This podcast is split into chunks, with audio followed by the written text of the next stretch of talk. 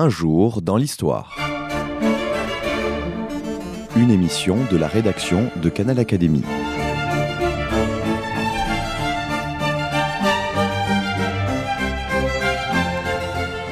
On retrouve Anne Jouffroy. Mesdames, Messieurs, bonjour. Merci d'être à l'écoute de Canal Académie. À l'occasion du 700e anniversaire de l'abolition de l'ordre du Temple, le département de l'Aube en Champagne, qui est le berceau occidental de l'ordre du Temple, présente son événement 2012 de Troyes à la forêt d'Orient, les Templiers, une histoire, notre trésor. Il s'agit de manifestations diverses et variées pour tout public et tous âges, une exposition, des conférences, des promenades, un colloque, et ceci jusqu'au 31 octobre 2012. Le lien pour en savoir plus, au bas de l'article, vous permettra, chers auditeurs, de découvrir cet événement avec précision. Nicole Berrioux, correspondante à l'Académie des inscriptions et belles-lettres, historienne médiéviste, qui a dirigé avec Philippe Josserand un ouvrage collectif intitulé Prier et combattre dictionnaire européen des ordres militaires au Moyen Âge, est avec nous pour évoquer dans cette première émission sur les Templiers leur origine, leur fondation, ce qu'ils représentaient, leurs caractéristiques, leurs règles. Dans une seconde émission à venir, il s'agira bien sûr de leur chute et du fameux procès. Madame, bonjour. Bonjour, madame. Merci d'avoir répondu à l'invitation de Canal Académie. Je vous remercie de m'avoir invité. C'est un plaisir pour moi. Donc, euh, nous n'allons pas partir directement à Jérusalem, madame, et en Terre d'Orient, parce que nous allons parler de l'Occident, où une nouvelle forme de vie religieuse voit le jour au XIe et surtout au XIIe, après la vague des monastères, même si le temple, le fameux temple, est dans la mouvance cistercienne. En effet. Et donc, euh, je crois que ce qu'il faut dire, c'est que la tradition de l'entrée dans un monastère est très ancienne. Elle remonte déjà au fameux Saint Antoine ermite dans les déserts d'Égypte. Mais pour euh, l'Europe occidentale, nous en avons des traces considérables dans tout le premier millénaire. Et ce qui frappe au tournant des 11e et 12e siècles, c'est la multiplication de nouvelles formes de vie religieuse dans ces monastères avec une insistance sur euh, la pauvreté, sur euh, des formes de plus en plus importantes aussi d'engagement dans le travail manuel et pas simplement dans la prière. Tout le monde connaît bien sûr la fameuse histoire de Cluny, euh, l'abbaye de Cluny qui, elle, a été déjà fondée au début du Xe siècle et pour laquelle le cœur de l'activité monastique, c'est la prière. Donc une remise en cause de cette place centrale donnée à la prière au profit d'un nouvel équilibre où revient le travail manuel et où le centre de l'activité, c'est aussi pleurer ses péchés, faire pénitence, et c'est exactement ce que l'on trouve donc à Cîteaux, qui est fondée au début du XIIe siècle. On peut aussi parler de la Chartreuse, qui est de très peu antérieure, fondée par Saint Bruno. On pourrait aussi parler au début du XIIe de mouvements érémitiques qui deviennent des monastères, le fondateur euh, réunissant des disciples autour de lui. On a les beaux exemples de Robert d'Abrissel avec Fontevraud. On a aussi euh, l'exemple d'Étienne de Muret et ensuite de ce qu'on appellera l'ordre de Grandmont. Un peu partout, donc, euh, émergent ces nouvelles formes de vie qui caractérisent un grand courant de renouveau monastique euh, au XIIe siècle, doublé par un courant dit canonial, c'est-à-dire que cette fois, ce sont des chanoines qui adoptent des formes de vie régularisées suivant une règle dite de Saint Augustin, et ces chanoines, à la différence des moines, sont très vite engagés dans des activités soit hospitalières, soit de vie paroissiale, et évidemment, c'est une autre forme de vie qui prend aussi beaucoup d'importance fin XIe, début XIIe. Mais là, il s'agira d'ordre euh, religieux avec des laïcs. Tout à fait. Les chevaliers militaires. Tout à fait. On peut dire naturellement que toute personne qui entre dans un monastère, le plus souvent, c'est un laïc. Oui, on pense aux frères convers. Oui, mais je veux dire, avant même, dès le début de l'histoire du monachisme, ce sont des laïcs qui rentrent dans les monastères. Mais l'originalité est que pendant tout le haut Moyen Âge, beaucoup d'entre eux, dans les monastères, sont devenus prêtre, du fait de l'importance de la prière et parmi toutes les prières du christianisme, de la messe. Et donc, naturellement, on voit bien que la majorité des moines des 10e, 11e siècles, en réalité, sont des prêtres, même si quand ils rentrent au monastère, ce sont des laïcs. Et là, ce que nous voyons et ce qui est intéressant, comme vous l'évoquiez vous-même, c'est que chez les moines de Cîteaux en particulier, on voit entrer aussi des laïcs illettrés. Et c'est ça qui est nouveau, des gens qui ne savent pas le latin, qui ne l'apprennent pas au monastère et qui justement, dans le cadre de l'importance donnée à l'activité manuelle, vont se sanctifier à travers le travail des mains. Ils vont labourer les terres, ils vont s'occuper d'élevage, etc. Et ces convers cisterciens marquent bien le désir chez des laïcs de toutes conditions de mener une vie de perfection en suivant le courant qui est le plus normal au fond dans la chrétienté, c'est-à-dire rentrer dans un monastère. Et là, nous avons un phénomène nouveau, nous avons des hommes d'armes, des chevaliers, qui eux aussi sont attirés par cette vie monastique, mais qui à leur tour ne vont pas renoncer à leur activité dans le siècle, mais qui au contraire profitant d'une évolution qui est déjà assez ancienne et qui est celle d'une sacralisation de la guerre, vont peu à peu mettre donc de la sorte la force militaire au service de Dieu, au service du Christ, vont devenir des chevaliers du Christ, des milites Christi, et c'est comme ça qu'on les appelle d'ailleurs. Ces premiers chevaliers du Temple s'appellent des chevaliers du Christ. Mais est-ce que c'était pas un petit peu compliqué pour l'Église d'accepter la violence sacrée? Et est-ce que Saint Bernard a accepté facilement de se dire qu'on répandra le sang et on tuera pour un homme qui a fait vœu de chasteté, de pauvreté et d'obéissance sacrée? Alors, il est certain que pendant des siècles, la guerre a toujours représenté une forme de souillure et, euh, sans aucun doute, tous ceux qui versaient le sang devaient faire pénitence. En revanche, en tant que forme d'activité humaine, il y a eu aussi un courant de sacralisation de la guerre en tant que telle. On pouvait faire la guerre pour Dieu et de toute façon, il y avait au moins des guerres qui étaient justes, qui étaient légitimes euh, quand il s'agissait de défendre des droits ou de récupérer des droits.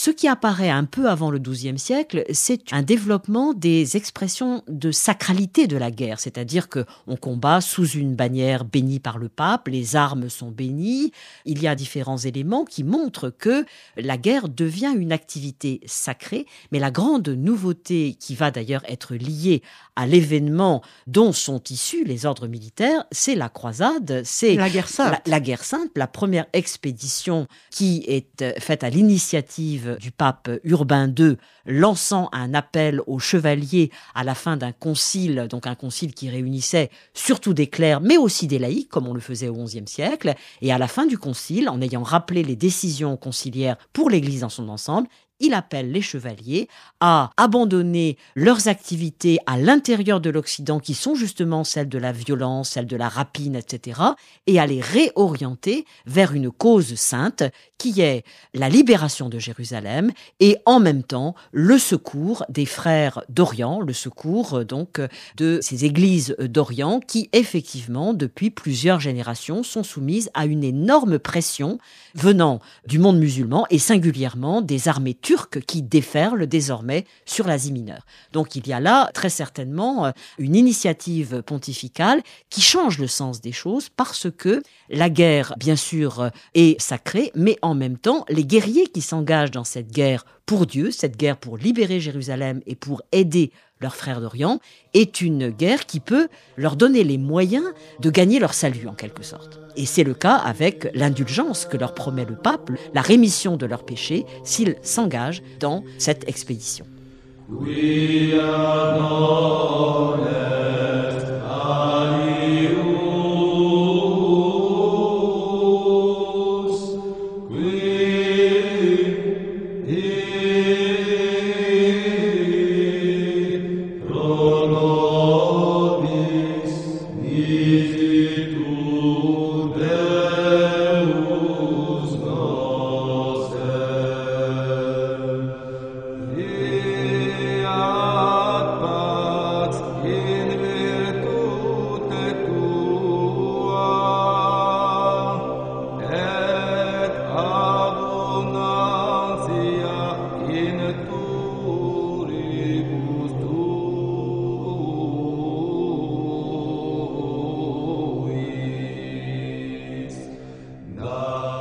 Important aussi de noter quand vous évoquez les mentalités de l'époque, c'est qu'il y a au XIe siècle un dynamisme dans la société occidentale. Il y a des villes nouvelles, des frichements, il y a des échanges des marchands et des pèlerins. Et les pèlerins se multiplient, Rome, Compostelle, et puis Jérusalem, bien sûr. Oui, on devrait même dire, je crois, Rome, Jérusalem et Compostelle. Parce que Compostelle, en fait, au XIe siècle, c'est encore un petit pèlerinage régional. Et c'est au XIIe siècle que se développe vraiment très fortement ce pèlerinage, tandis qu'en revanche, on a toujours constaté l'importance de Rome pour l'Église d'Occident, bien sûr, et depuis le très haut Moyen Âge, beaucoup de pèlerins euh, sont attestés, et Jérusalem aussi, mais Jérusalem est un pèlerinage pèlerinage un peu plus aristocratique. Il faut pouvoir y aller, ça coûte cher. Et en plus, je dirais que la voie de terre a été longtemps obstruée par le fait que les Hongrois n'ont été euh, christianisés qu'au XIe siècle. Donc euh, finalement, euh, c'est vraiment au XIe siècle que l'on voit le déploiement du pèlerinage à Jérusalem qui est en effet un élément fondamental, car nous parlons de croisade, mais le mot n'existe pas au XIe et le pape ne l'emploie jamais. Nous disons croisade parce que les hommes qui partaient ont mis la croix sur leur épaule, mais en fait le terme de croisade n'apparaît pas avant le XVe siècle. Le mot de croisé est plutôt un mot du vocabulaire des langues vernaculaires, on l'a pas en latin, et ce n'est qu'au début du XIIIe que le pape l'emploie dans le grand concile de Latran IV, et auparavant on dit pèlerin, pèlerin armé, et donc c'est vraiment le mot-clé. Et ce sont effectivement les nouvelles caractéristiques du XIe siècle, juste avant que ce premier grand mouvement de croisade ne soit lancé par le pape. Il y a déjà des pèlerinages armés parce qu'on sait justement que le pèlerinage va se heurter au risque du pillage, au risque de l'attaque de la part d'ennemis euh, tout au long de la route et notamment de la route de terre. Oui, donc à vous écouter, je comprends bien que les clercs et l'Église ont cherché aussi à lutter contre les désordres intérieurs en incitant la guerre sainte pour que tous ces chevaliers aillent en découdre ailleurs. Oui, et on peut même dire que tout le monde a entendu parler de la trêve de Dieu, par exemple, et auparavant même de ce qu'on appelle la paix de Dieu. Oui, et la réforme grégorienne. Et de la réforme grégorienne. Tous ces courants du XIe siècle sont, au fond, le contexte indispensable dans lequel on doit situer l'appel du pape. Il y a une relation évidente entre les mouvements de paix de Dieu, c'est-à-dire que on recherche, dans le cadre des diocèses et des provinces de l'Occident, à stabiliser les rapports entre les hommes, à protéger les faibles. Et qui sont les faibles sinon ceux qui ne portent pas les armes, on le dit bien dans les textes. Les pauvres, ce ne sont pas simplement les pauvres économiques, mais ceux qui sont incapables de se défendre. Donc toute l'idée de l'Église est de chercher à trouver des moyens de défendre les paysans, les commerçants, tous ceux qui n'ont pas eux-mêmes les moyens de se défendre par les armes.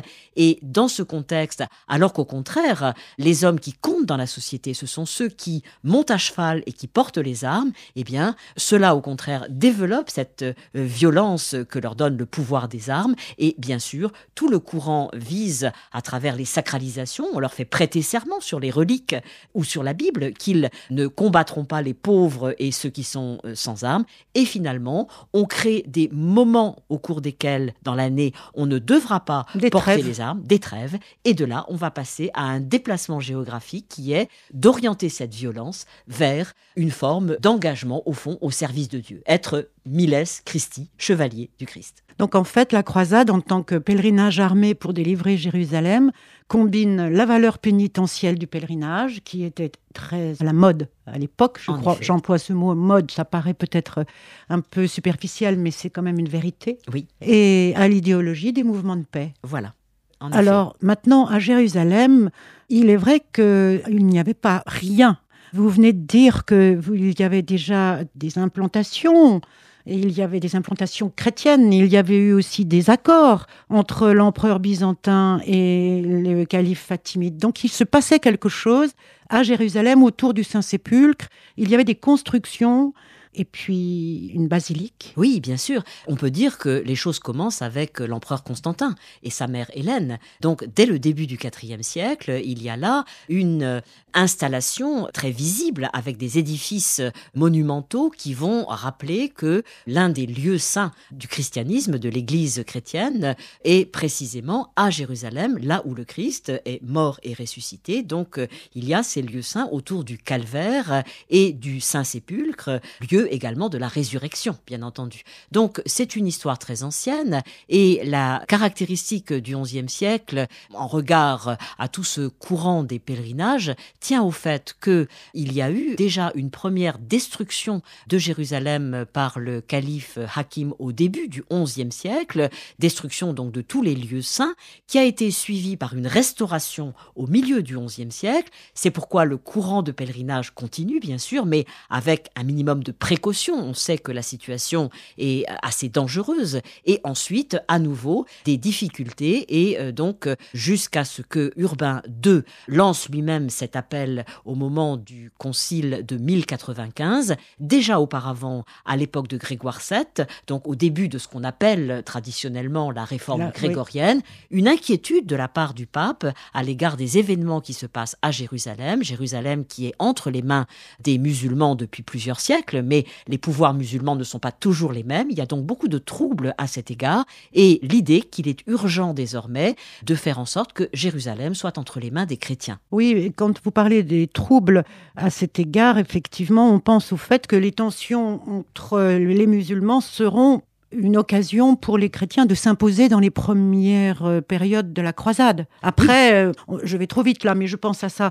Après, il y aura les Mamelouks, et là, les Mamelouks, euh, ça sera beaucoup plus compliqué pour. là, on sera déjà au XIIIe siècle. Oui, hein. mais au moment où tout disons que constamment, la question s'est posée en effet de ces rapports de force entre les grandes dominations musulmanes, les Abbassides, les Turcs, donc les Turcs seldjoukides du XIe siècle, les Fatimides qui sont en Égypte et en Syrie et finalement, effectivement, au XIIIe siècle, les Mamelouks. Donc, il faut aussi tenir compte de ce contexte extrêmement complexe et du fait qu'à partir du moment où les musulmans subissent des revers sur des terres qu'ils ont occupées dès le début du grand courant de conquête après la mort de Mahomet, donc à partir de 632, en un siècle, ils ont conquis toute une partie des rives de la Méditerranée, y compris bien sûr euh, les territoires euh, d'Égypte et de Syrie. Et donc, tous les revers posent des problèmes également au monde musulman et on va voir ressortir euh, ce thème capital du djihad et donc de la reconquête aussi euh, chez les musulmans euh, qui va bien sûr jouer dans tout le contexte de la présence des chrétiens d'Occident dans la Terre sainte. Car une fois qu'on est arrivé à Jérusalem, que Jérusalem a été conquise et conquise d'ailleurs euh, par la force des armes avec toutes les violences que l'on peut là aussi imaginer pour purifier en quelque sorte de la souillure qu'avait connue cette ville considérée comme la ville sainte par excellence, et eh bien ensuite au XIIe siècle, il faut tenir la ville, il faut résister. Et il faut rappeler qu'à la fin du XIIe siècle, en 1187, les Latins perdent la ville de Jérusalem, qui est prise par Saladin, hein, venu d'Égypte, à la suite de la fameuse. Et ils vont s'installer à Acre. C'est la fameuse défaite de Hattin, dans laquelle, effectivement, on voit apparaître les ordres militaires euh, qui sont très présents au cours de la bataille. Et là, en effet, à partir de la fin du XIIe, nous allons nous retrouver à nouveau dans une situation où la question fondamentale, c'est comment revenir d'Acre à Jérusalem. Et ça va traverser tout le XIIIe siècle. Oui, et puis à la fin du XIIIe siècle, il faudra partir d'Acre. La perte définitive, en effet, 1291, c'est la chute d'Acre et on part à Chypre et on part à Rhodes en ce qui concerne les, euh, chevaliers, les hospitaliers, qui deviendront chevaliers de Rhodes, puis ensuite à Malte, chevaliers de Malte.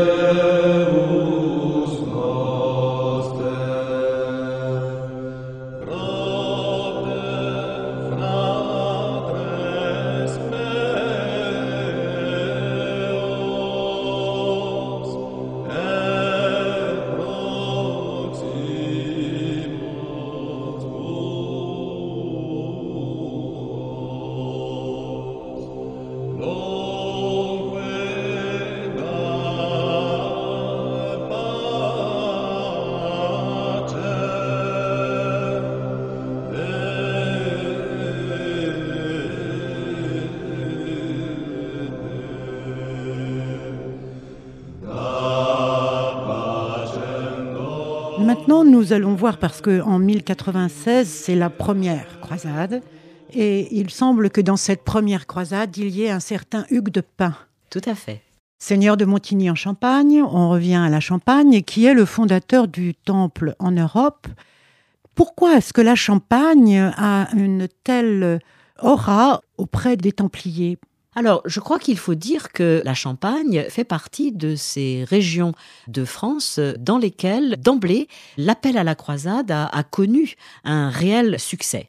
Et les comtes de Champagne eux-mêmes euh, se sont investis personnellement, et quand on sait l'importance des réseaux aristocratiques, on peut très bien comprendre l'investissement on peut dire de toute façon que le succès de l'appel de croisade à la suite de l'appel de Clermont quand le pape est allé et que d'autre part Pierre l'ermite lui aussi est allé prêcher, nous avons là une réponse qui est très largement française. Et il faut voir que les Flamands et les Champenois ont été très présents d'emblée dans la réponse à l'appel du pape. On peut donc comprendre qu'ensuite les chevaliers aient continué à s'engager car nous nous disons croisade en disant il y a tant de croisades, la première, la deuxième, nous les numérotons. Mais c'est beaucoup plus complexe dans la réalité. Il y a constamment des gens qui partent dès le moment où les chevaliers s'installent, après avoir conquis Jérusalem et être allés vers Antioche, vers Tripoli, etc., donc avoir établi ce qu'on appelle les États latins, sous l'autorité de princes qui sont souvent des princes français, de Toulouse, de Flandre, etc. Euh, il y a aussi bien sûr euh, des Italiens euh, comme Bohémond, Bohémond de Tarente, mais tous ces gens-là, une fois sur place, ont besoin d'aide pour garder les terres qu'ils ont prises. D'où le courant constant du pèlerinage armé qui n'est pas du tout lié à des dates très précises et c'est dans ce cadre-là que Hugues de Pin, effectivement, est allé à plusieurs reprises en Orient, une première fois à une date qui n'est pas très précise, et une deuxième fois, donc euh, en 1114, et là nous sommes au-delà euh, de la prise de Jérusalem, et cette fois-là, il reste, il reste à Jérusalem en 1114 et il se met au service des chanoines du Saint-Sépulcre, les chanoines du Saint-Sépulcre qui représentent en quelque sorte le clergé cathédrale, le clergé canonial de la cathédrale par excellence de Jérusalem, et qui ont besoin de chevaliers à leur service pour défendre leurs possessions, car ils ont de grandes possessions dans la ville de Jérusalem. Donc, Hugues de Pin va fonder l'ordre en 1120 à Jérusalem, mais il faudra neuf ans pour que cet ordre soit reconnu, en fait, pour faire admettre un ordre religieux dont la pratique est d'une fonction guerrière. Ça se passe à 1129 à Troyes. Toujours la Champagne. Toujours la Champagne. En réalité, il a d'abord réuni autour de lui quelques hommes d'armes qui euh, partageaient ce même idéal. Un idéal qui était, bien sûr, euh, de travailler en relation étroite avec les chanoines du Saint-Sépulcre, mais largement aussi de protéger les pèlerins qui se rendaient à Jérusalem et qui avaient besoin, dans certaines régions, notamment le long de la route du Jourdain, d'avoir des escortes armées. Donc, euh, d'emblée, il y a aussi ce souci de la protection des pèlerins qui est très, très présent chez les les premiers chevaliers.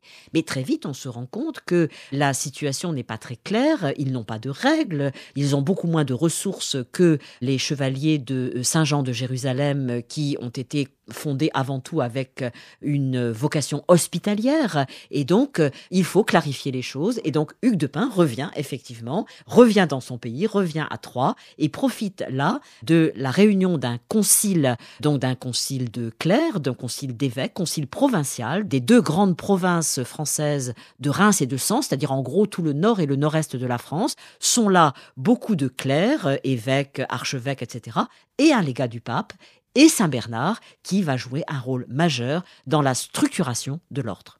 Oui, parce que effectivement Saint Bernard euh, non seulement est là en voisin parce que Clairvaux n'est pas loin, mais aussi familialement il a des liens. Sa mère euh, Alette de Montbard est de une famille apparentée au comte de Champagne et même à Hugues de Pin. Voilà, et en réalité, nous sommes ici dans une situation qu'il faut rappeler. Bernard sort effectivement d'une famille de petits nobles et lui-même a donc eu une enfance très marquée par toute la culture de ce milieu et il est entré à l'âge adulte, d'abord à Cîteaux avant d'aller fonder Clairvaux, qui dépend de Cîteaux. Et c'est extrêmement important, c'est aussi une nouveauté. Beaucoup de moines auparavant devenaient moines dans leur enfance, ils étaient offerts par leurs parents, ils étaient oblats, et en quelque sorte, ils étaient élevés dans une culture monastique depuis l'âge le plus tendre. Tandis que Bernard arrive avec sa culture, et de ce fait, il a aussi non seulement des relations euh, sociales avec des membres de cette aristocratie champenoise,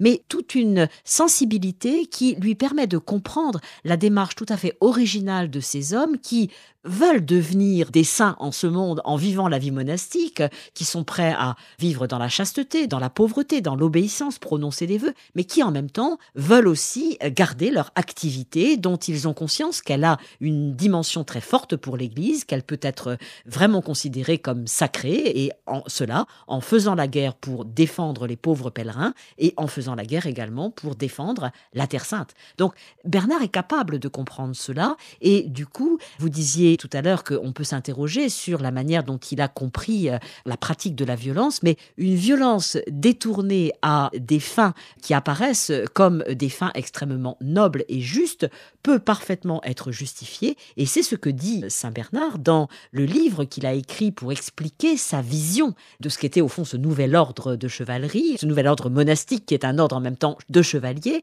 Qui est l'éloge de la nouvelle chevalerie. L'éloge de la nouvelle chevalerie, très exactement. Et là-dedans, il fait la différence par un jeu de mots qui n'a de sens qu'à partir du latin, en opposant la malitia, la malice en quelque sorte, des chevaliers du siècle qui se comportent comme des brigands, et au contraire, la militia Christi, la milice du Christ, la chevalerie du Christ, qui est celle qu'il reconnaît dans Hugues de Pin et ses compagnons, et il va donc contribuer à ce travail qui permettra de définir une règle, une règle de vie du temple, comme il y avait une règle de Saint Benoît pour les moines et comme il y avait une règle inspirée des œuvres de saint Augustin pour les chanoines. Alors il va y avoir aussi une règle du temple qui est inspiré en partie bénédictine. Absolument, et aussi des usages cisterciens, puisque à la règle s'ajoutent également des usages quotidiens, donc euh, il va y avoir un mixte, mais qui garde quand même la spécificité. Comme le dit Saint Bernard, euh, ils ont la vaillance des chevaliers et ils ont la bonté des moines, et donc c'est une forme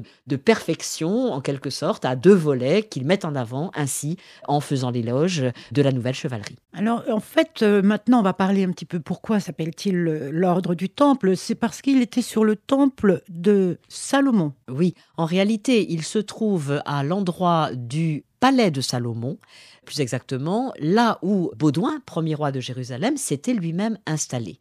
Et on leur a donné à la fois donc euh, cet emplacement du palais de Salomon et des écuries tout à fait importantes, tandis que l'ancien temple de Jérusalem était situé sur l'esplanade, mais à un autre endroit de l'esplanade. Donc là, ils sont situés dans un endroit qui est en fait la mosquée Al-Aqsa, et ils se présentent en même temps dans alors la dénomination qu'ils ont tout au début, les dix pauvres chevaliers du Christ et du temple de Salomon. Donc euh, il y a cette euh, ancienne référence aussi euh, à Salomon qui compte évidemment dans la tradition chrétienne, mais du point de vue strictement de l'histoire, si vous voulez, l'endroit dans lequel il se trouve, c'est l'emplacement du palais de Salomon. Il bénéficie aussi d'écuries et ils construisent tout un enclos dans cette partie qui est la partie sud-est de la citadelle de Jérusalem et c'est là donc qu'ils vont s'établir avec évidemment tout ce qui est nécessaire à leur activité militaire. Et oui, parce qu'en fait, euh, c'est un front.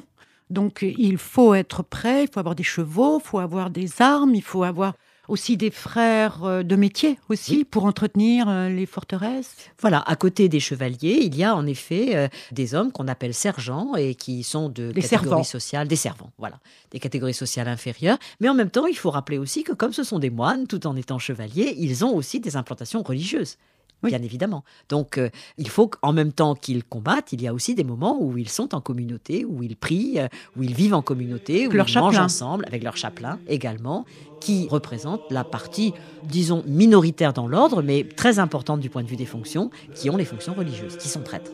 Oui, il faut des fonctions spirituelles pour pouvoir encadrer. Naturellement.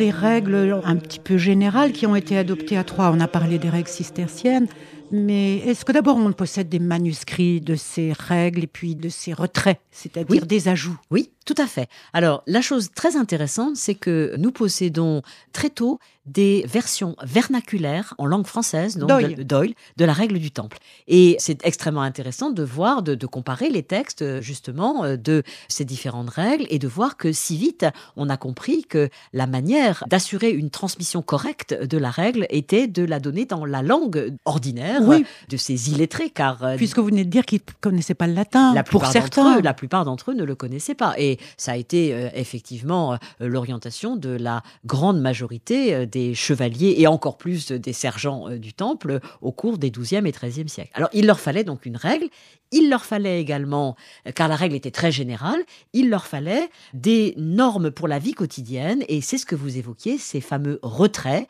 Le terme est tout à fait propre à l'ordre du Temple. On dit ailleurs euh, statut de préférence, euh, et ce sont les chapitres réunis régulièrement qui définissent donc au fur et à mesure des besoins cette législation actualisée. Et les retraits représentent une documentation euh, tout à fait passionnante.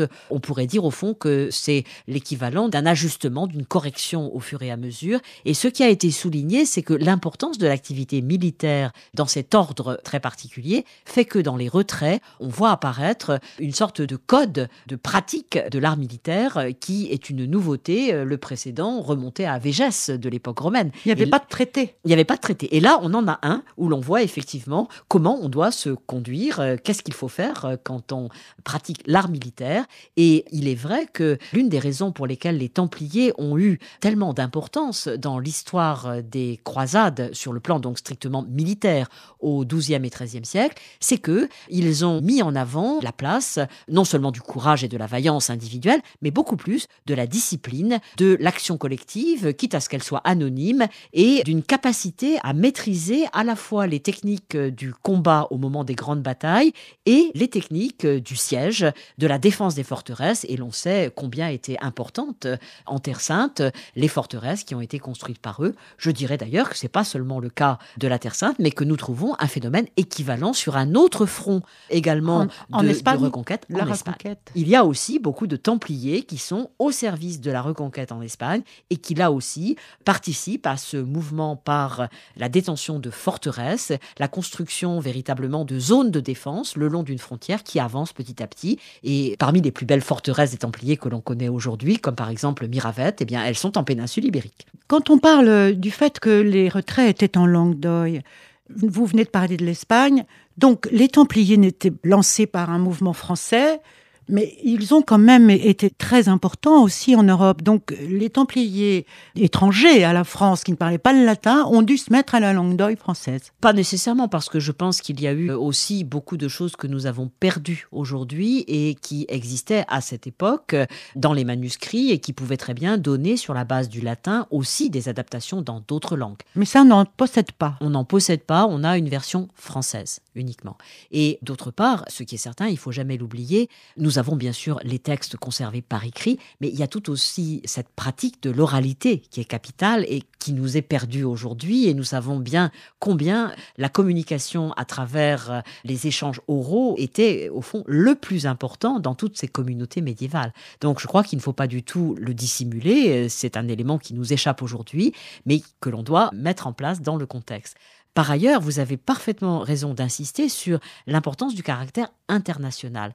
C'est ce qui fait, au fond, la nouveauté des structures monastiques telles qu'elles apparaissent au XIIe siècle, exactement comme Cîteaux, qui est un mouvement de caractère européen, où on va voir apparaître des monastères dépendant tous du même idéal, se référant tous au même idéal, mais tous donc euh, cisterciens, et des monastères qui, de ce fait, vont avoir conscience de constituer une seule et même grande communauté qu'on va appeler l'ordre religieux de Cîteaux. De la même façon, les ordres religieux militaires, comme l'ordre du Temple et aussi l'ordre des Hospitaliers, vont être des ordres internationaux installés dans beaucoup de régions d'Europe, même si pour les Templiers, on a beaucoup de chevaliers français. La présence en péninsule ibérique est très forte. Il y a de très beaux exemples également d'implantation templière en Italie. Il y en a aussi en Angleterre, à Londres, le Temple à Londres présent avec une superbe chapelle du Temple en plein cœur de Londres. Il y en a également dans le nord de l'Europe qui représente en quelque sorte tout le front arrière par rapport au front des combats bien sûr le front de la péninsule ibérique, mais aussi le front de la Terre Sainte, où nous avons alors véritablement des combats, tandis qu'à l'arrière, c'est plus le lieu dans lequel on va préparer la logistique pour euh, se rendre vers la Terre Sainte ou vers la péninsule ibérique. Donc c'est très important cette euh, vision internationale, parce que ça oblige aussi à toujours penser les choses en termes de relations internationales, de communication entre l'arrière et le front. Alors en ce qui concerne justement ces communications, la route par la terre, la route par la mer, est-ce que les Templiers avaient leur propre bâtiment, leur propre bateau? Oui, ils en avaient, mais il faut reconnaître qu'ils ont eu aussi l'habileté d'utiliser l'existant, et en particulier, ils avaient d'excellentes relations avec les marchands des grandes villes italiennes, dont on doit rappeler que dès avant la première croisade, ils étaient déjà très présents. Dans tout l'espace méditerranéen. Ils avaient commencé à implanter des comptoirs et ils ont profité de la croisade pour accentuer leur présence soit sur les côtes de la Palestine, soit même à Constantinople et ensuite on voit très bien comment il y a une relation également très forte entre les ordres militaires et singulièrement les Templiers et les marchands, car c'était très commode évidemment d'utiliser euh, ces moyens de transport euh, pour euh, se rendre en Terre Sainte et en revenir. Oui, parce que j'ai lu que c'était des marchands, on pense que c'était des marchands amalfitains qui ont construit le premier hôpital qui jouxte le Saint-Sépulcre à la fin du XIe siècle. Et qui va devenir effectivement Saint-Jean de Jérusalem. Oui, c'est le rôle très important déjà de tous ces échanges. Oui. Les Templiers, en ce qui concerne leur euh, financement, vous avez dit que c'était à l'arrière, qu'il y avait des commanderies. Alors d'abord, une commanderie, qu'est-ce que c'est? Est-ce que c'est un mécanisme administratif plus qu'une maison que l'on s'attend à voir euh? Voilà. Il y a aujourd'hui une confusion de vocabulaire puisque tout le monde sait combien on apprécie ce qu'on appelle aujourd'hui la commanderie et qui peut devenir une résidence secondaire retapée euh, par euh, ceux qui en ont la force et les moyens. Mais en fait, stricto sensu, vraiment le sens normal de commanderie, c'est une circonscription de base disons, à l'intérieur de laquelle il peut y avoir une ou plusieurs maisons de Templiers. Et la commanderie, c'est vraiment la circonscription qui est administrative et qui est en même temps le lieu où l'on va rassembler au premier degré, en quelque sorte, les ressources qui vont être ensuite pour partie réservées à l'intention des combattants, que ce soit des ressources en vivres, en chevaux, en armes, tout ce qui est nécessaire aux chevaliers de Terre Sainte du côté donc euh, du front de l'Orient. Alors, au-dessus de la commanderie, on a la province qui euh, représente une structure supérieure et tout en haut, on a bien sûr euh, les responsables et le, maître général du temple qui réunit autour de lui le chapitre général. Mais disons que la commanderie, elle, sert euh, vraiment de base pour euh, la logistique permettant d'envoyer en Orient tout ce qui est nécessaire au combat.